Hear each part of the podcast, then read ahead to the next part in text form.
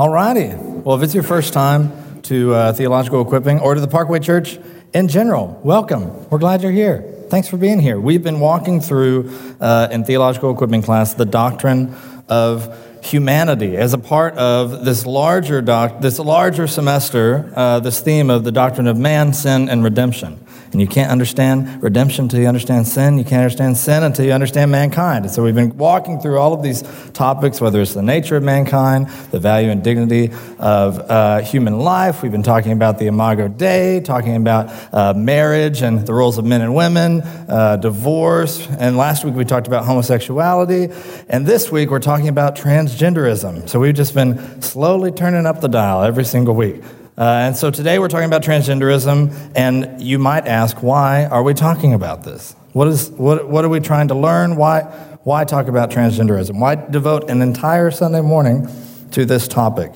Uh, and I will answer that question with a, with a story. Uh, when I was in college uh, at Texas A&M, I enrolled in a class called uh, uh, what was it? Introduction to Ecology and Environmental Systems which sounds amazing. Doesn't that sound exciting? And it was just that exciting. Uh, I, a quick background story I started out at Baylor University. Um, and then I transferred to Texas A&M because I had a lot of friends at A&M. There was a, a young lady at A&M named Kelsey Van Steenbergen, now Kelsey Hollis, my wife. I wanted to be closer to her. And so I got to A&M and I was so excited. Uh, and I had this 9 a.m. class called Introduction to Ecology and Environmental Systems that I could, I could care less about. I hated this class. And I would always think, it's like late at night, I'm hanging out with all these friends. Do I go to bed early so I can make it on time to my 9 a.m. 9 a.m. class? Or do I keep hanging out with friends and enjoy my life at A&M? I would always choose the latter. I would never go to class. I went like, I think twice uh, in the beginning of the semester. It was awful. But my third visit to the class, I walk in, and there on the projector, on the projector screen, it said, Exam one. I go, Oh no. I am not ready for this. I had no idea. And uh, at a lot of universities, in order to take an exam, you have to go get this thing called a blue book, which is this pointless commodity that is just a bound uh, small book of notebook paper, and that's how you have to take a test. I didn't have one of those. You got to bring it. So I ran to the library. I'm sweaty. It's crazy. I get the $2 blue book. It's overpriced. You get back, sit down in my chair, and somehow I haven't missed the first question, which was define ecology. Which, how many, raise your hand if you know what ecology is. That's about how much I knew, okay? and so I had no clue. And so I just kind of made something up that sounded right, sounded somewhat accurate. Uh, and then came the second question, and I will never forget this, this image is kind of burned in my mind. It was a video just looping over and over again of a bear next to like this frozen river trying to catch fish. And then there were deer in the background. It was very cold. And underneath this video, it said, What observations can you make? I have no idea. I had to write like three pages. And so I just there's a bear, probably grizzly, fishing for probably salmon, maybe trout. And I'm just making up stuff. I, my answer could not have been further from what the professor was expecting and desiring to hear from me. So, needless to say, I failed that test miserably. I was not prepared for it. In fact, my first semester at A&M, uh, after coming through my time at the desert, being Baylor, into the promised land, I was so excited. My first semester, I got a 169 GPA which is not good and really hard to come back from. That earned me a meeting with the dean of students, uh, who told me he would love and be very happy to send me back to Baylor, where, quote, I could continue in my ignorance. So that was a. Uh, that, that gave me some gumption, and I was able to get my grades back. Uh, but why do I share this story? I think, I think that this is similar to the church's response to transgenderism, to the church's response to a lot of topics we just weren't ready for it. And it's not because we weren't reading uh, the most recent gender theory books or anything like that. It's because we didn't have a strong theological foundation upon which we could have these conversations. So people would come to us and say, I feel this way. This is what I think. And we go, okay. Or we go, that's wrong. And they say, why? And we go, I don't know. And we just, we fail miserably. So that's what we want to do today. A quick reason for why we do theological equipping is so that that firm foundation, that foundation of theological understanding, so that you can have conversations, we want to help equip you to do that. It's hard to make disciples of those struggling with the topics of homosexuality and transgenderism if you have no idea what the Bible says. And so we want to equip you so that you can make disciples and do all that God has commanded you to do. So let's start. You have on your uh, handout some uh, terms. Let's start just kind of defining our terms for the day.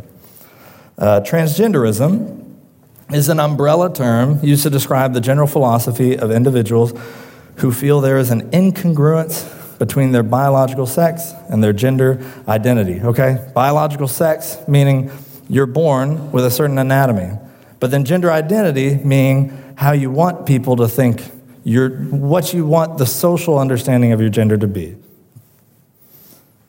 the gender that they prefer to identify as. And then gender dysphoria is a, a, a, clinical term used to describe the discomfort or distress an individual experiences due to a perceived mismatch between their sex and their gender identity. So, wh- though they were born with the anatomy of a male, they say, I'm not a male, though, I, feel like I am female. This is the argument of transgenderism. So, and just like the term uh, homosexuality, uh, many people who would identify as transgender uh, actually hate this term transgenderism. They think it's very offensive, mainly because they say it paints with too broad of a brush. Okay, because there's, oh, there's extreme examples, and not everybody's that extreme. Some of us are just normal, everyday people. It's kind of like me, uh, and when I introduce myself to someone, they go, What do you do? And I say, I'm a worship minister.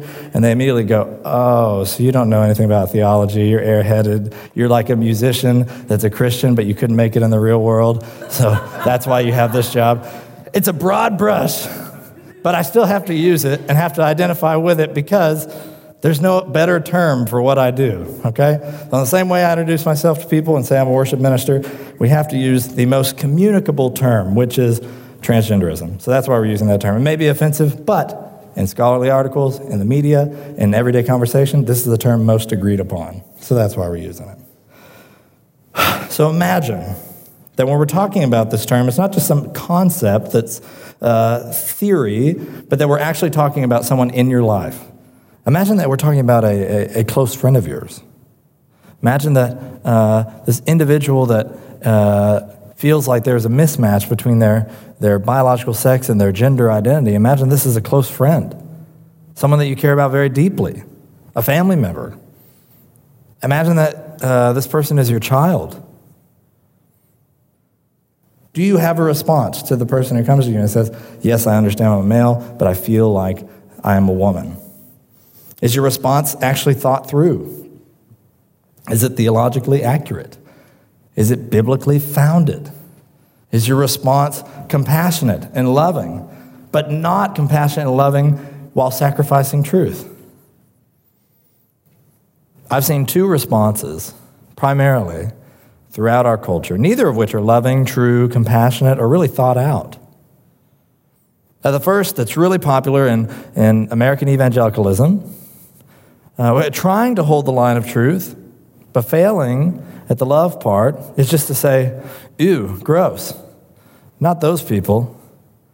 As if somehow those who identify as transgender are outside, uh, are, are too far uh, from God's uh, ability to redeem. That the arm of redemption isn't long enough uh, to reach individuals who currently, right now, identify as transgender. That's not thought through. That's not biblical. That's not loving. And then I've seen, hooray for you, full affirmation. Be who you truly are. Do whatever you want, whatever you have to do just to, to be who you feel that you are. Full affirmation. That's also not compassionate, not loving, not thought through, not biblical. And so today, our goal today is to better understand and develop a better response and develop, yes, a biblical response to this topic. We want to understand the basic ideology driving the transgender movement. We want to know what the Bible has to say regarding transgenderism. And then finally, we want to see uh, how the church should respond, how the church should serve, how the church should minister to these individuals Uh, we'll, we'll sum that up at the very end. Individuals who are broken, hurting, wounded, uh, heavy laden, just as all of us are, waiting, anxiously awaiting the return of Christ. So that's what we're talking about today. So, first, I will say, I have a lot that I want to cover. And so, man, I may be speaking real quick, but you can do it. I'm not Zach, so you can keep up, okay? How should we understand the ideology of transgenderism? They're really boiled down to these two mantras. And I even did some fill in the blank fun for you guys, so enjoy this. Uh, the first being anatomy isn't destiny. Anatomy isn't destiny. This is a, a kind of a mantra used often in the transgender movement. Anatomy isn't destiny, meaning what you're born with, your biological sex, your anatomy, should not determine what you have to be or identify as henceforth.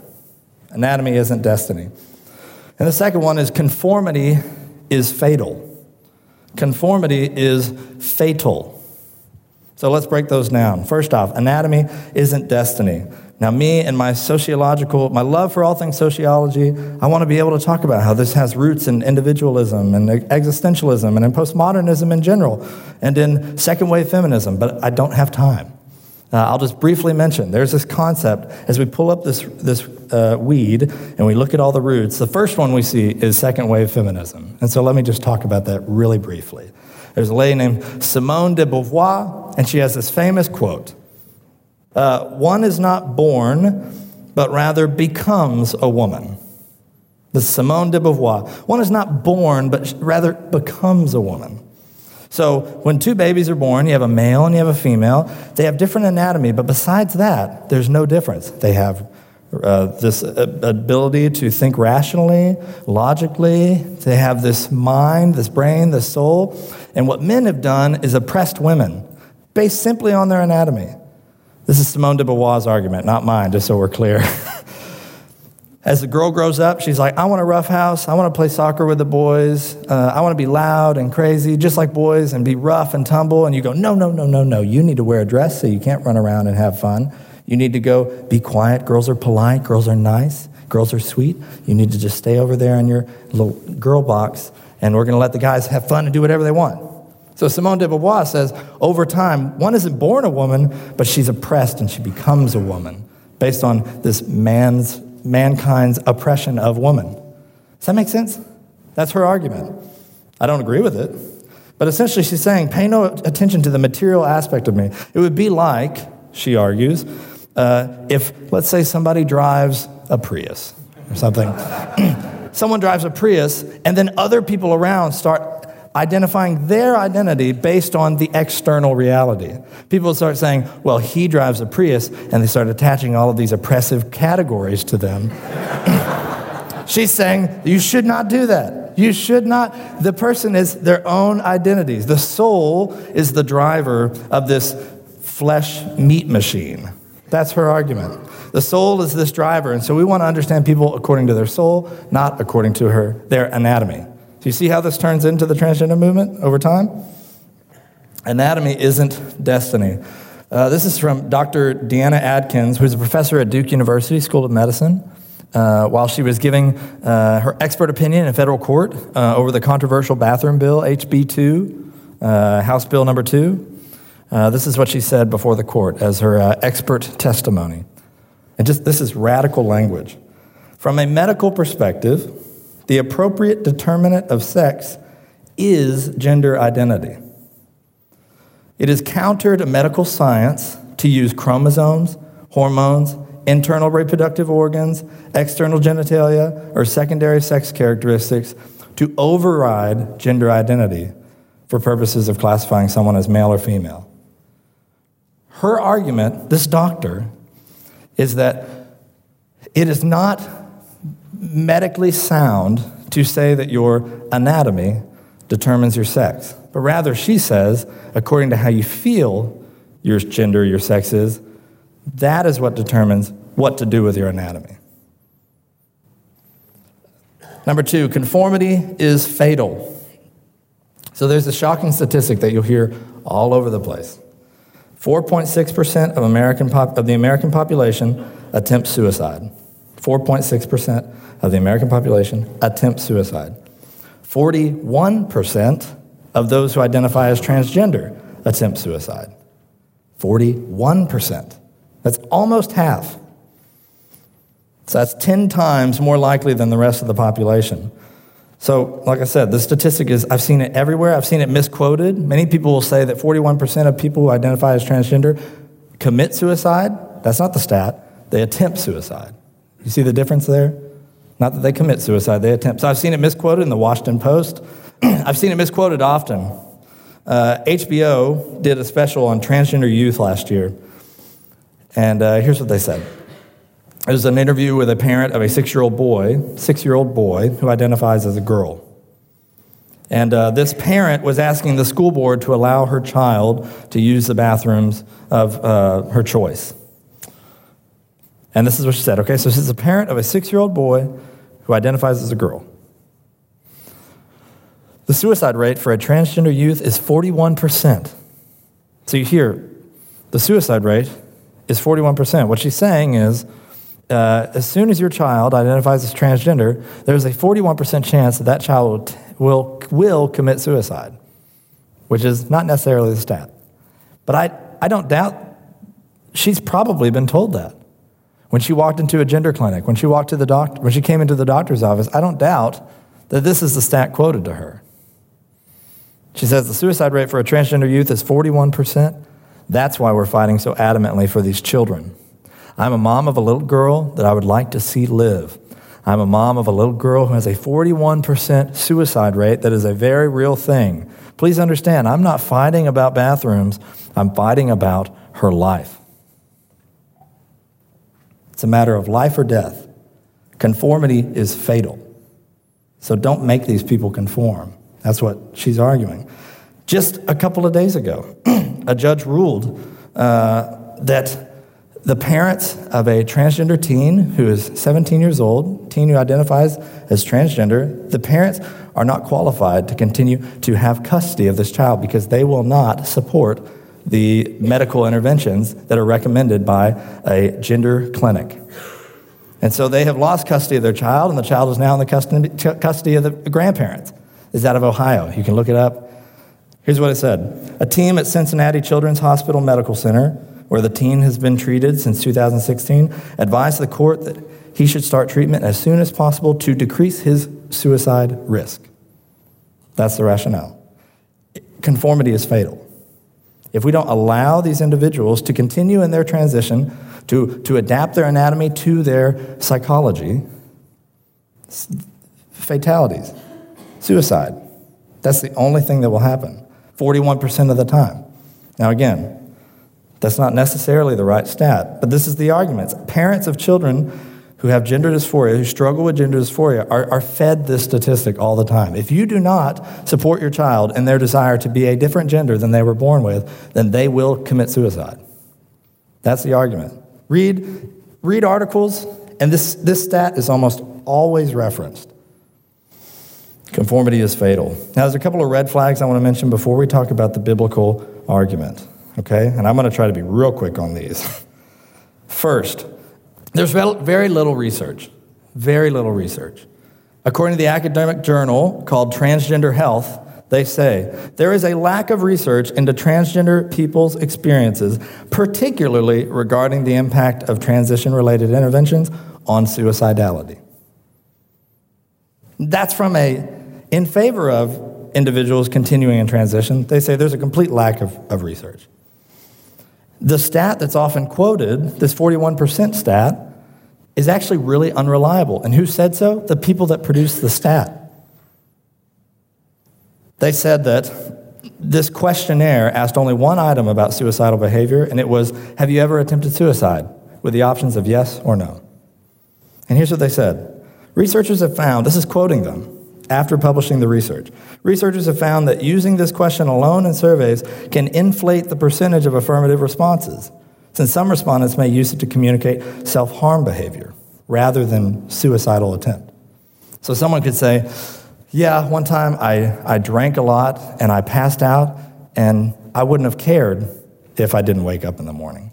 So I guess, yeah, I have attempted suicide. You see the, the difference there? So sometimes our stats are unreliable. Uh, additionally, no research currently exists that demonstrates uh, any long term benefit to transitioning. We, in reality, we don't know what much of this stuff does. We don't have good research regarding the long term effects of giving a, a, a girl who's born female testosterone over a long period of time. We don't know the long term effects physiologically, emotional, emotionally, psychologically, physically, the long term effects of giving a male estrogen over a long period of time. We don't, we don't know. We don't have good research. We have no basis from which to draw any reliable conclusion. And that's why these medical interventions are not FDA approved. These puberty blockers and hormones are actually being prescribed off label because the FDA is not going to put their name on it because there's not enough research. Our best research actually shows that puberty can often quell feelings of gender dysphoria. So here's what's often here's what happens with children. Uh, a child who is, let's say, eight years old goes to a gender clinic and is reporting uh, feelings that seem consistent with gender dysphoria. The gender clinic will say, well, eventually we want you to transition, but so that we don't have to do more work in the end, you need to take puberty blockers to uh, quell, to, to stop the, the onset, the beginning of puberty.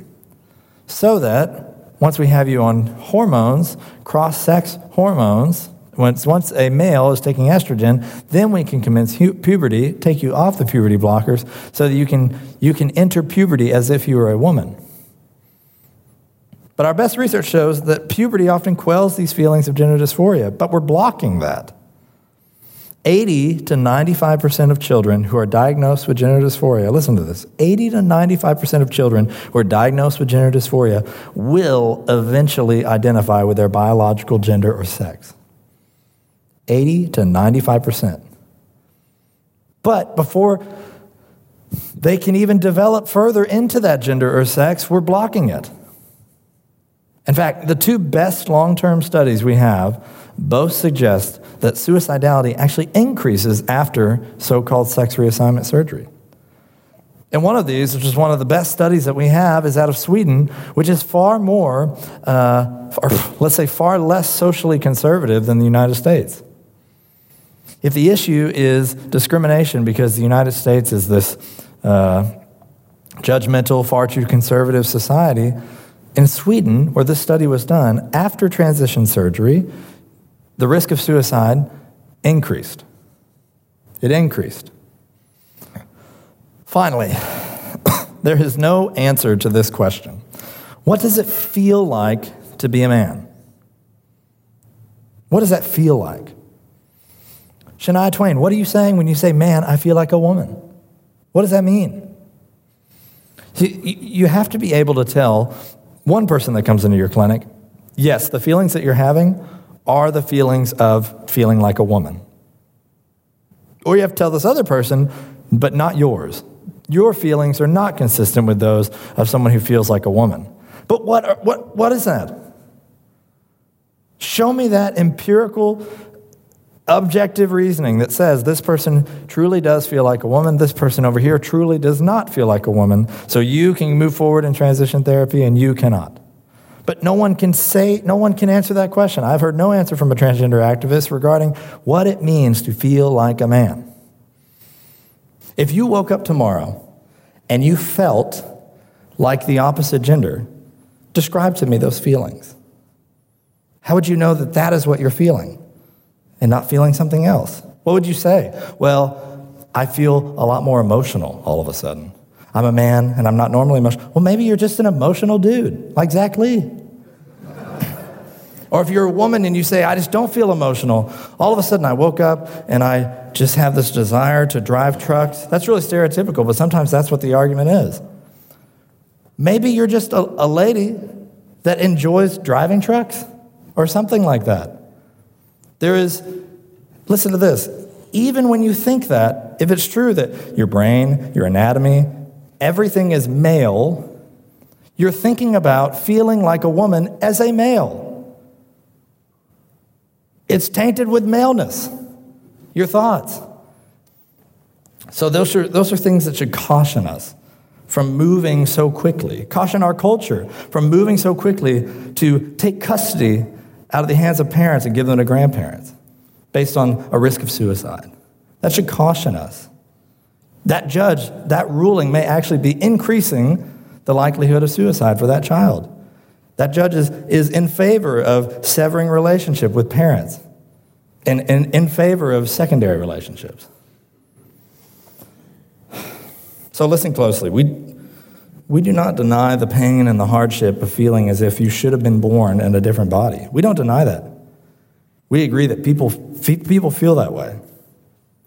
It's a legitimate clinical diagnosis. People feel this distress as if they, something's not right.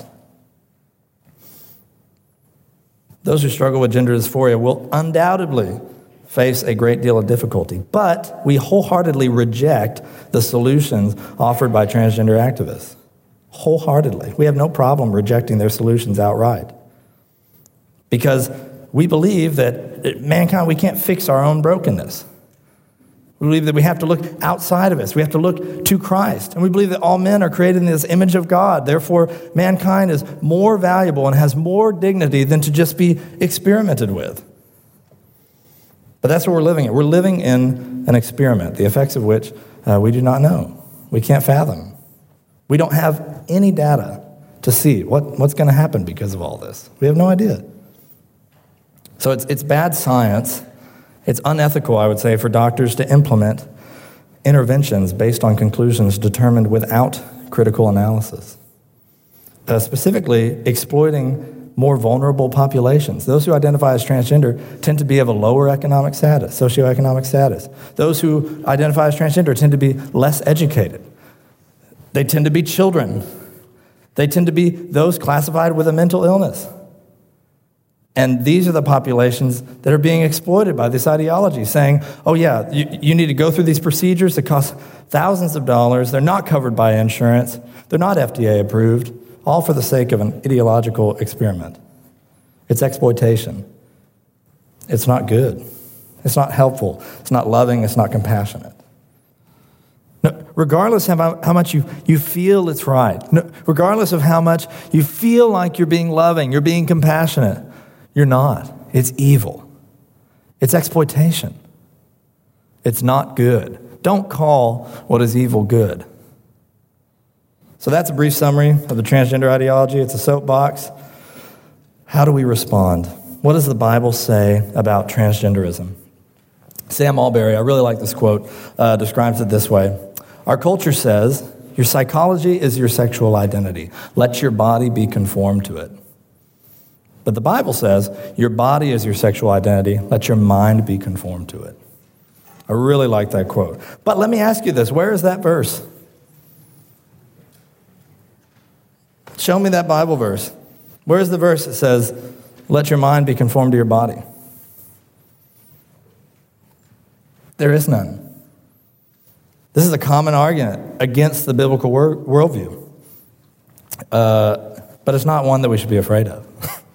Jeff mentioned this last week. There are some things that are not addressed explicitly in the Bible because the text assumes it is not necessary to explicitly address it. And so, like for instance, yesterday I went to the store. Kelsey gave me a list of stuff to buy. We have this little shared list that's really helpful. Wunderlist. Everybody check it out. They're not paying me to say that. Um, sometimes she'll write little notes. So if I'm like buying lettuce, she'll say, buy this type of lettuce. Don't get this type of lettuce. It's super gross. Watch out for it. Check the expiration date, please. And so I, I do that. But in that note, she doesn't need to say, also, don't buy a Ferrari. she doesn't need to say that.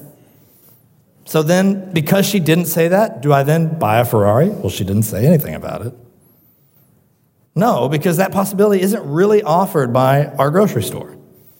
I can't go, that's not really, a, that's not an option. Maybe your grocery store, not mine. Kelsey has never had to tell me to not buy a Ferrari in any conversation, actually because that would just be outside of the sphere of reality. She doesn't need to tell me that. I'm not going to do that. So, why doesn't the Bible explicitly say you can't be transgender? Because the text assumes there is one reality that involves two genders. No one needs to be told, hey, there are only two genders. That's not, no one's disagreeing on that. It's this obvious, universal reality that the Bible doesn't need to explicitly address.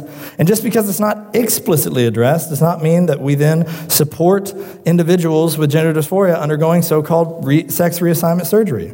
Just because we say, well, it's not in the text, therefore, go ahead, good for you, be your true self. That's not what we do. Even though there's no explicit mention in the scriptures, this doesn't mean the Bible has nothing to say regarding the matter. As you see, page two, I have a bunch of scriptures we're going to walk through. In the same way, the Bible doesn't say, do not abort babies.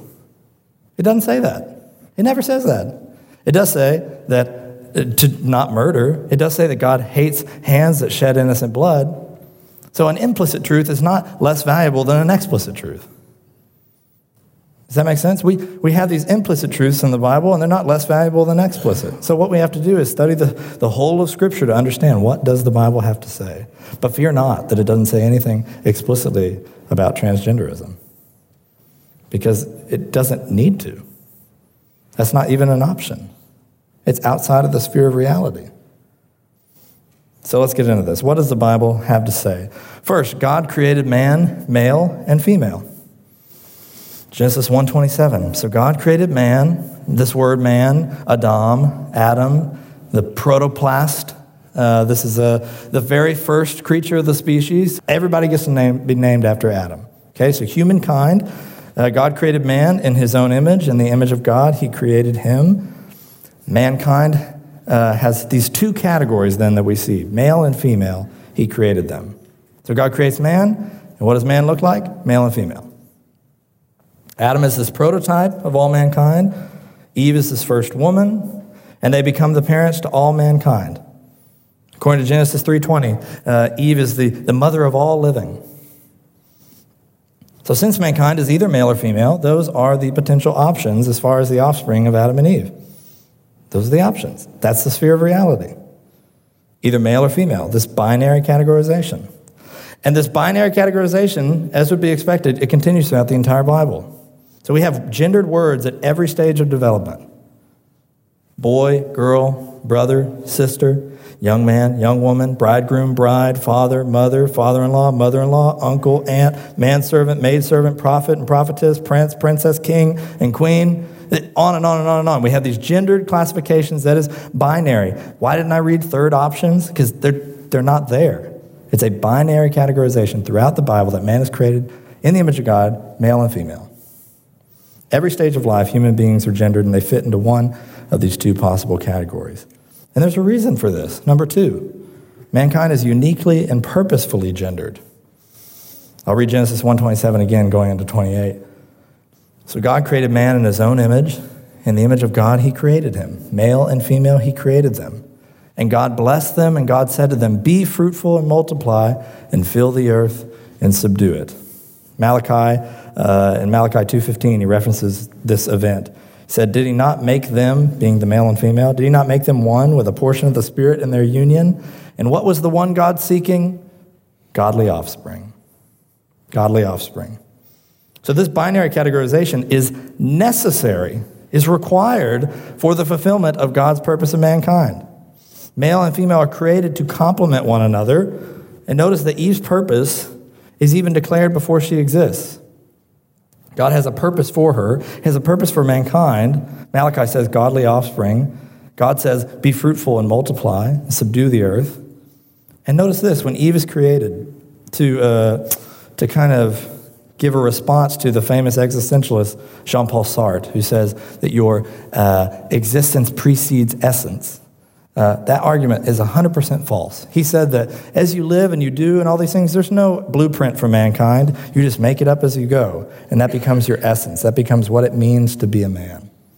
No. Eve's essence precedes her existence. Her blueprint, her reason, her what it means to be woman exists prior to her creation. Genesis 2:18. Then the Lord God said, "It is not good that the man should be alone. I will make him a helper fit for him." I will make, he hasn't made her yet, but she already has destiny. And her anatomy determines that. If, she, if, if God had made Eve a man, that would not be her destiny. But he makes it clear that this will be a helper fit for man. Eve was made to be this corresponding complement to Adam. A woman, even in her anatomical composition, is meant to complement a man's anatomical composition. That's, that's what this text is saying. They complement one another. So, if you want to listen back to our theological equipping class on uh, the roles of men and women, we'll talk about that and, and, and marriage and how this all works together. Uh, go back and listen to that. I don't have time. but it's value in understanding this argument. She does things, Eve does things that a man cannot do. Adam does things that, or a man does things, Adam does things that Eve cannot do, that women cannot do. But together they can multiply the image of God across the earth. And it is to this that they are called to multiply this image of God across the earth and subdue it. So gender is necessary for this to even be done. Number three, gender is physically determined. If you haven't noticed, that's what this, the Bible's asserting this, that, that gender is physically determined. So when God creates a helper for the man, he creates one with whom man could actually be fruitful. Had that helper been anything other than a woman physically, there would not be a possibility of fruit- fruitfulness. So he commands them, be fruitful because I've equipped you in order to do that. So here's how Eve comes to identify as a woman. How, here's how Eve, according to her sex, comes to identify with her gender as a woman. Genesis 2 21 through 23. The Lord God caused a deep sleep to fall upon the man, and while he slept, took one of his ribs and closed up its place with flesh. And the rib that God, the Lord God had taken from the man, he made, he built, he constructed into a woman and brought her to the man. So, so far, we're just talking about physical reality. He built her into a woman. Then the man said, This at last is bone of my bones, flesh of my flesh. She shall be called woman because she was taken out of man. So, Adam doesn't like take Eve to Starbucks get to know how she identifies, get to see how she feels. He makes a physical determination bone of my bones, flesh of my flesh. This is woman. She was taken out of man. Again, Bible asserts that gender is physically determined in God c- commanding in the covenant of circumcision that males who are eight days old be circumcised. So you have a baby who's born, and you make a physical determination. This is their gender. And in order to be in the covenant, you have to submit to this binary categorization. Otherwise, you're outside of the covenant. Does that make sense? I get no nods on that one, so I'll assume we're doing great. the child is born, the determination is made right there. They're not waiting to see how the baby identifies. Gender is physically determined. Your physical anatomy determines your gender, and your sex determines your gender. This last one is just for free. It's a funny little thing that we found. Zach found this as we were just looking at different texts. Jeremiah 36. Ask now and see, can a man bear a child? What's the answer? No, because he's a man. He can't. He's limited. So, yes, could you surgically give me four limbs off of this one arm? Yes, you can totally do that. But is that going to happen on its own? No, obviously not. So, though the transgender movement loves to say this is possible, yes, men can bear children, it is not. Because your gender has nothing to do with how you feel and everything to do with how you've been made. The question will arise what about those who are born intersex? What about those who are born intersex with the anatomy of both male and female? This used to be called hermaphroditism, though that term's gone out of use what about those born intersex? Is this proof that the binary categories are, are not enough? There should be a spectrum? Because there are several intersex disorders. When a baby is born with, the, with anatomy of both male and female, what do you do? What, is this, what does this tell us about gender?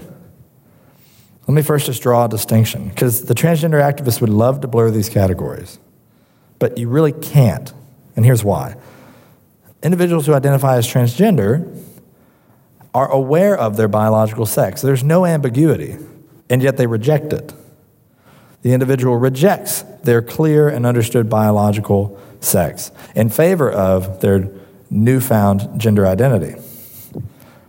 But intersex, they're attempting to uh, make their gender identity and their biological sex congruent. They're, they're attempting to identify with their true given biological sex, but their biological sex is ambiguous.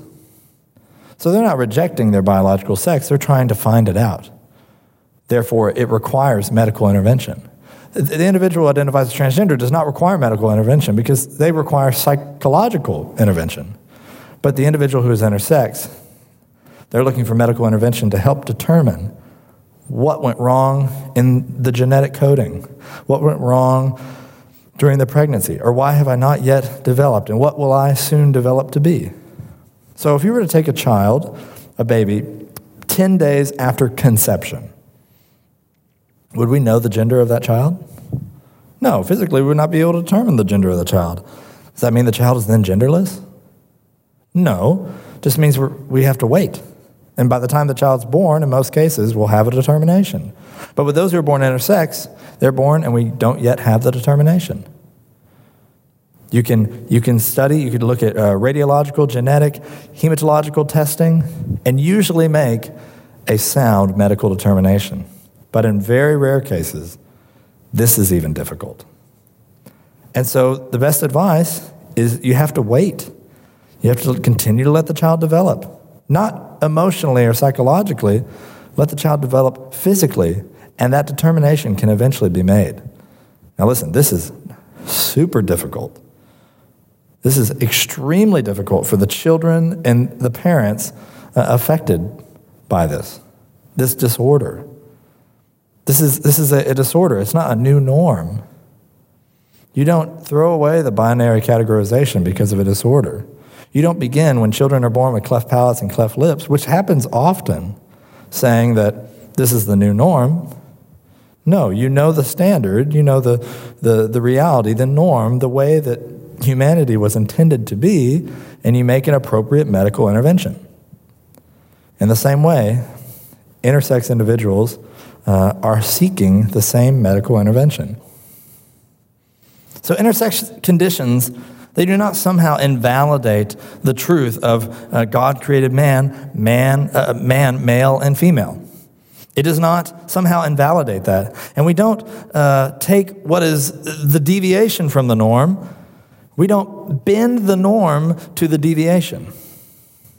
If there is an exception to the rule, you don't change the rule in favor of the exception but rather you get to the exception in as far as possible, in as far as you can determine to conform to the rule. Number four, God gives gender specific commands and prohibitions. So you'll see a lot of these overlap, but I wanted to talk about them all. The Bible is full of things that are limited to a specific gender. There are commands to do certain things if you're male, or to do certain things if you're female, to not do things if you're male, to not do things if you're female. There are tons of things, tons of these you can read for yourself throughout Leviticus and Deuteronomy, all these weird commands that use gross words. So if you want to study those on your own, do them. I won't reference the words, but there's, there's a lot of commands regarding this is what a man should do if this happens. If he's got like a weird pimple thing, here's what a woman should do if this happens. So these commands are specifically gendered. And I'll just reference last week we talked about Leviticus 18:22 about uh, and Leviticus 20:13 as it relates to homosexuality. There's a specific command for a man not to lie with another man as with a woman. Okay? And so there's this gendered command for a man is not to lie with another man.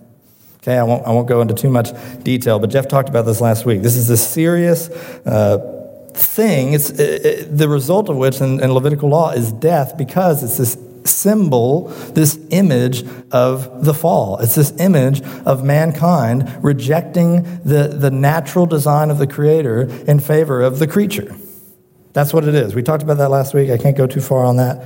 Um, but here's where the weirdness of an argument that I've heard, even from Christians well, the fall has affected everything, everything's broken. So, how can you say we see babies born with deformities, all of these issues, thanks to the fall. How could you not say that a male soul could be born in a female body? Just another effect of the fall. How, why can't you say that? Why can't you say that a female soul could be, ma- born, could be born into a male body? And that's just brokenness of the fall. There's this incongruence, and that's just a part of the fall. These commands make this really weird. Because if God is commanding that a man shall not lie with another man, well, what if one of those men is actually a man with a female soul? Does it then make it okay? Or what if a man is lying down with a woman, but she has a male soul? So God is now in the covenant of marriage commanding homosexuality, at least soulful homosexuality? That sounds like a weird book title. it doesn't work. There's no way for that to actually harmonize with the testimony of Scripture. If God's commanding you to do something, some certain thing, and He is good, He's not going to command you to do evil. But in covenant of marriage, covenant of circumcision, you circumcising someone that shouldn't be circumcised? Or was there a female who had a male soul, and that male is outside of the covenant because she wasn't circumcised? You see how that doesn't work? You can't argue that a female soul could be born in a male body because God makes commands to people as a whole. We doing good? I got a lot of faces that are either just, or you're like, where am I going to eat lunch? I don't know. the Bible is also aware that there are certain social things that distinguish the sexes from one another. So, whether it's clothing or hair length or courageous leadership, that's even one. Uh, the Bible is aware. So, Deuteronomy 22 5. A woman shall not wear a man's garment, nor shall a man put on a woman's cloak. For whoever does these things is an abomination to the Lord your God. And again, 1 Corinthians 11, 14 through 15. Does not nature itself teach you that if a man wears long hair, is it, it is a disgrace for him? But if a woman has long hair, it is her glory?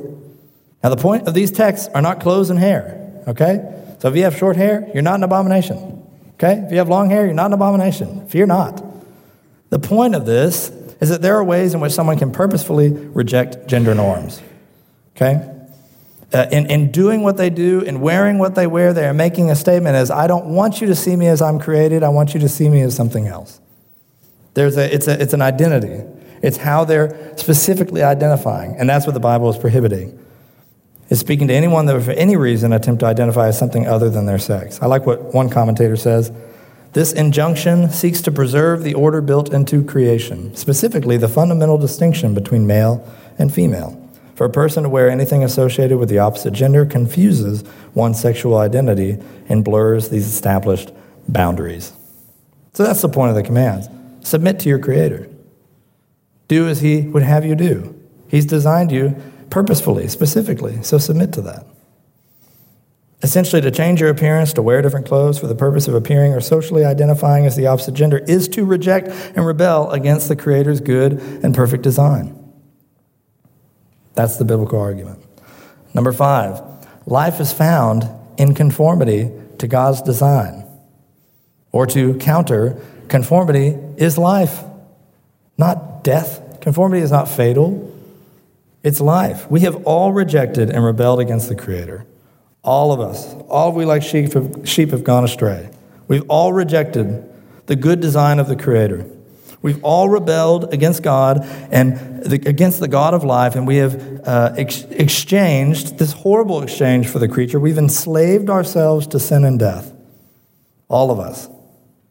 And so I want to walk through Romans 6, 17 through 23 real quick. By walk through, I mean read it, it's on your paper. but thanks be to God that you who were once slaves of sin have become obedient from the heart to the standard of teaching to which you were committed and having been set free from sin, have become slaves of righteousness. I'm speaking in human terms because of your natural limitations. Thanks for the insult, Paul. For just as you were once presented your members as slaves to impurity and to lawlessness, leading to more lawlessness, so now present your members as slaves to righteousness, leading to sanctification. For when you were slaves of sin, you were free in regard to righteousness.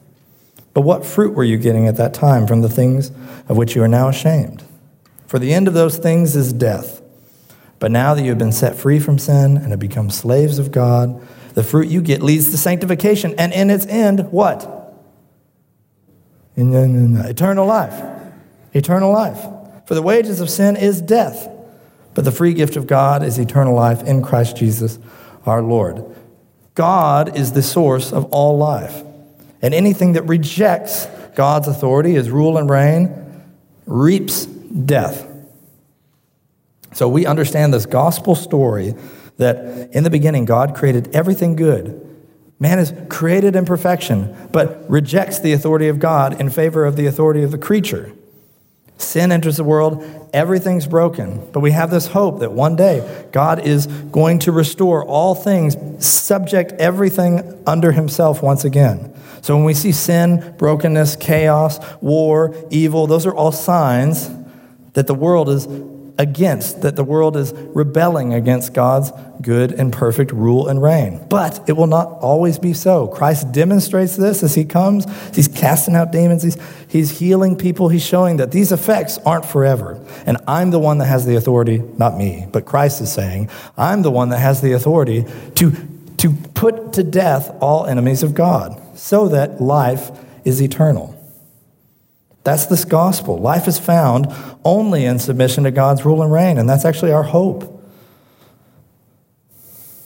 Russell Moore says uh, in one of his books, I can't remember which one, but we must conclude that all of us are called to repentance. All of us. And part of what repentance means is to receive the gender with which God created us, even when that's difficult. Even when that's difficult. Because for many it is. We're all called to repentance. And repentance is difficult for everybody.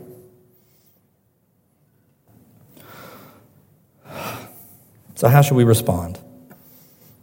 We should speak the truth in love.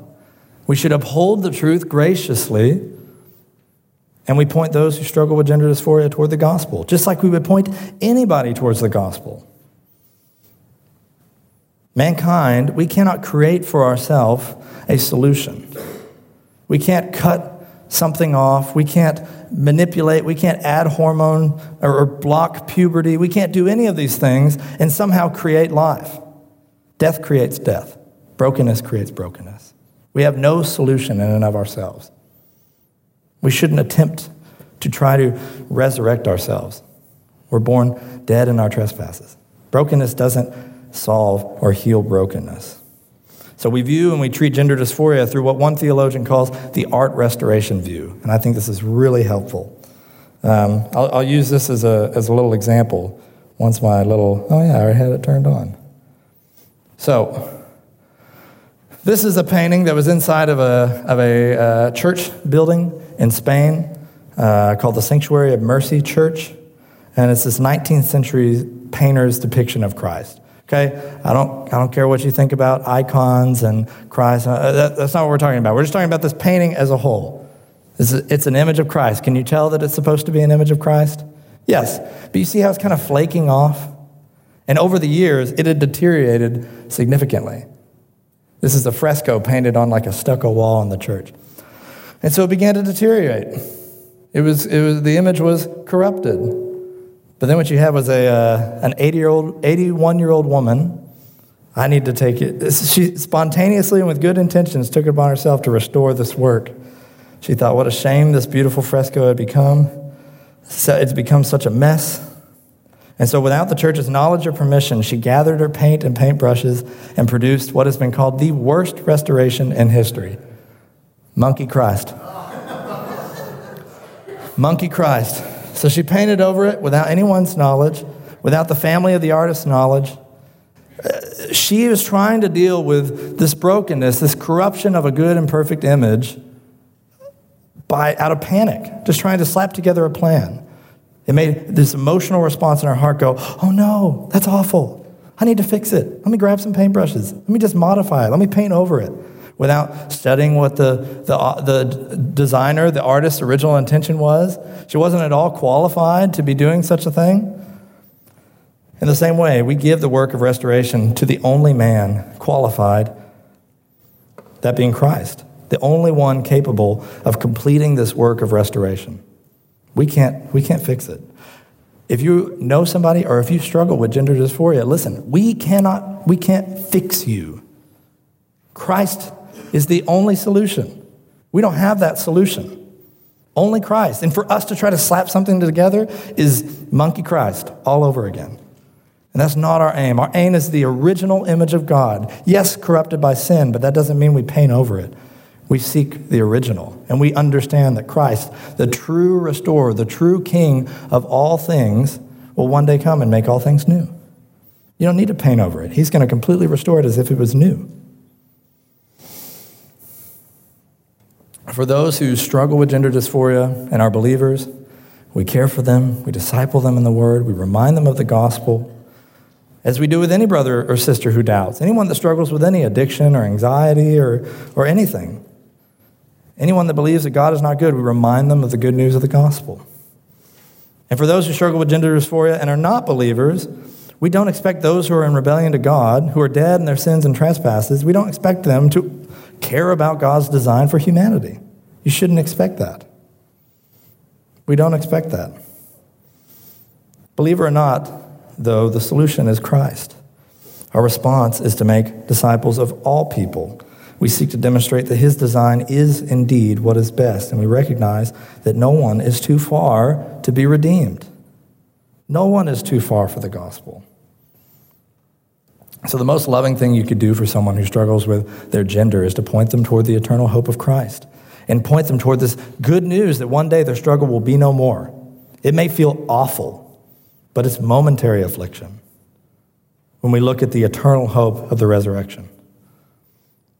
So, does this mean that we confront every single unbeliever who identifies as transgender? No. This is this difficult work of discipleship.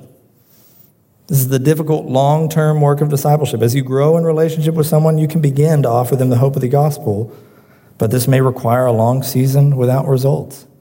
Our goal isn't results, our goal is faithfulness. We want to equip people, we want to teach people the gospel, and that may take a long time. And you may not yield results, but you be faithful to what God has called you to. So, that being said, I'm going to pray for us. And then somebody is going to come and we'll walk through some Q&A. Zachary T. Lee is going to come up. So I'm going to pray for us. Lord, we thank you for the good news of your gospel. We thank you for the hope that though we struggle, though, we, uh, though we're broken, uh, that you're coming to restore all things as they originally were, as they were originally intended. We look forward to the resurrection as our hope.